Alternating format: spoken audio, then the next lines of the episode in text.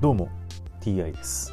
今回は第421回目の配信となります。テーマは引き続き新約聖書の紹介です。早速いきましょう。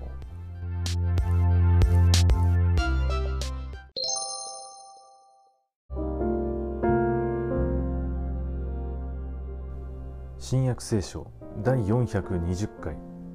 今回はファリサイ派の人々の罪というお話です。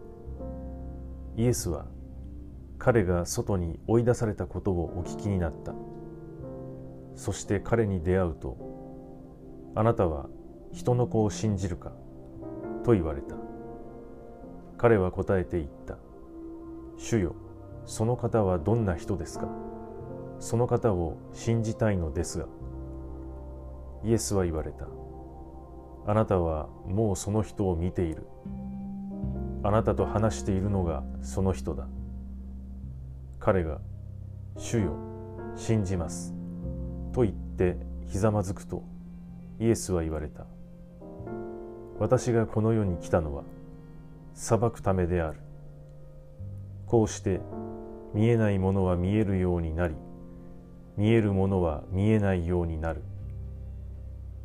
イエスと一緒に居合わせたファリサイ派の人々はこれらのことを聞いて我々も見えないということかと言った。イエスは言われた。見えなかったのであれば罪はなかったであろう。しかし今見えるとあなたたちは言っている。だからあなたたちの罪は残る。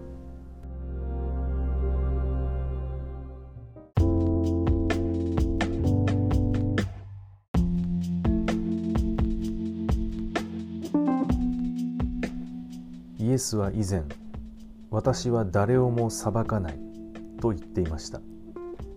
しかし今回は自分がこの世に来たのは裁くためであると言っています。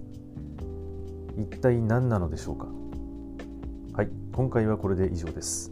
また次回もどうぞよろしくお願いいたします。それでは。